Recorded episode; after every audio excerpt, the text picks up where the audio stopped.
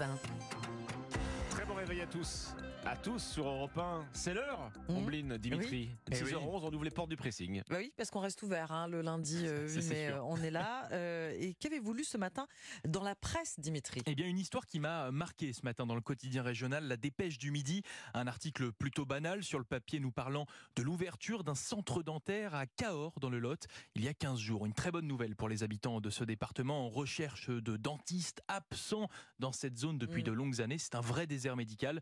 Pour vous dire, le département compte 58 dentistes pour 100 000 habitants, ce qui est très peu et en dessous de la moyenne nationale déjà assez basse, estimée à 62 dentistes pour 100 000 habitants. Pour vous résumer, un petit peu la galère de certains lotois, ils expliquent dans cet article que s'ils ne se déplaçaient pas dans d'autres régions, eh bien, ils devaient attendre quasiment deux ans, deux ans pour obtenir un, un rendez-vous. Alors vous vous doutez bien hein, que l'ouverture de ce nouveau centre dentaire, ben, c'est un petit peu une aubaine pour eux. Sauf que leur rêve, espoir d'avoir des rendez-vous, se sont transformés un petit peu en cauchemar. Cauchemar, oui, puisque la demande était tellement forte que ce Ouais. centre, inauguré il y a à peine 15 jours, est déjà plein, plein de rendez-vous. La mutualité française du Lot, à l'initiative de ce nouveau cabinet, explique que le secrétariat reçoit 500 à 1000 appels par jour. Oh là là là là. Ah oui, d'accord. Énorme. Et pour seulement deux dentistes, hein, ce qui Ils explique vont finir pourquoi... en burn-out, les dentistes. Euh, C'est clair, seulement deux dentistes, ce qui explique pourquoi bah, il n'y a plus de place, Ouais. plus de consultations hors rendez-vous. Une situation qui a créé beaucoup de frustration. Les équipes médicales, rapidement dépassées par les événements, ont subi des agressions verbales. Les Ouais. forces de l'ordre ont même dû intervenir le premier jour à cause d'un patient qui frappait aux fenêtres. Bref, ce nouveau centre dentaire a comblé un manque, mais ce n'est même pas suffisant.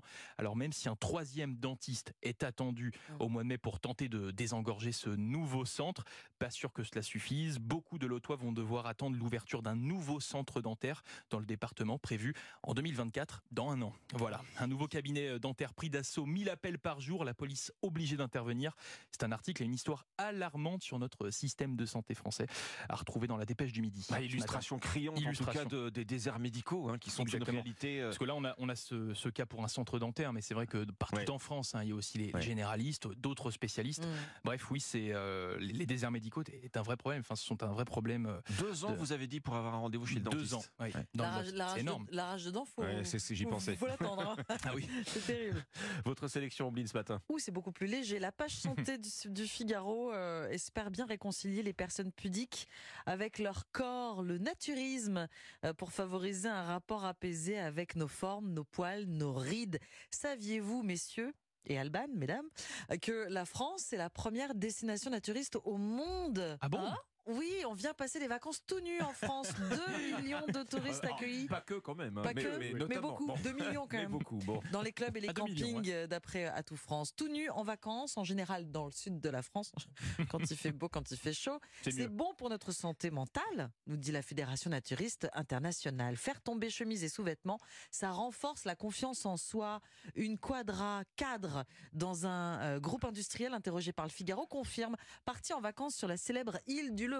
Oui, c'est au large de cette fabuleuse ville de hier, dans ce fabuleux département qu'est le Var. Eh bien, elle raconte qu'une fois la jeune passée, oui, bon, on n'est pas du tout objectif, Oui. qu'une fois la jeune passée, euh, elle s'est sentie bien. Elle n'a jamais été d'ailleurs aussi à l'aise avec son corps une fois qu'elle était nue. Oui.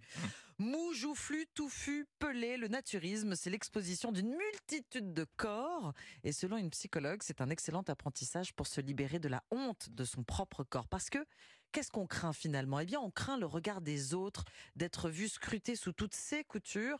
Ce que dément les adeptes de la pratique, hein. tout nu, eh ben, on est tous pareils. Cela donne un sentiment de liberté à l'individu, explique une psychiatre. On donne une image plus authentique de soi. Et puis le naturisme, ça va avec un respect plus accru de la nature et de son environnement, ça va avec les médecines douces, l'envie de vivre simplement, sans endosser un rôle social avec des vêtements qui projettent l'image de notre statut.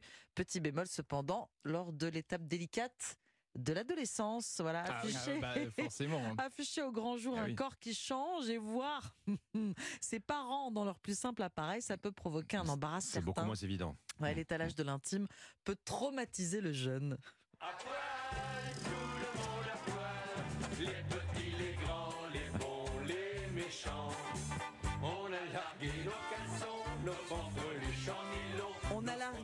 A largué nos fanfreluches en nylon. Chante Pierre Perret qui sait toujours trouver les mots justes. Le naturisme, vivre nu pour soigner son ego, c'est dans le Figaro. Tout nu et tout bronzé. Vous êtes Aussi. une adepte, euh, Ombline, non? Non, mais je suis encore textile. Vous êtes encore textile Ouais, oui. je, suis, je très textile en Bon, fait, même euh, textile large. Et vous, messieurs, puisque vous me posez la question Non, pas tellement, plus, non. vous êtes textile aussi.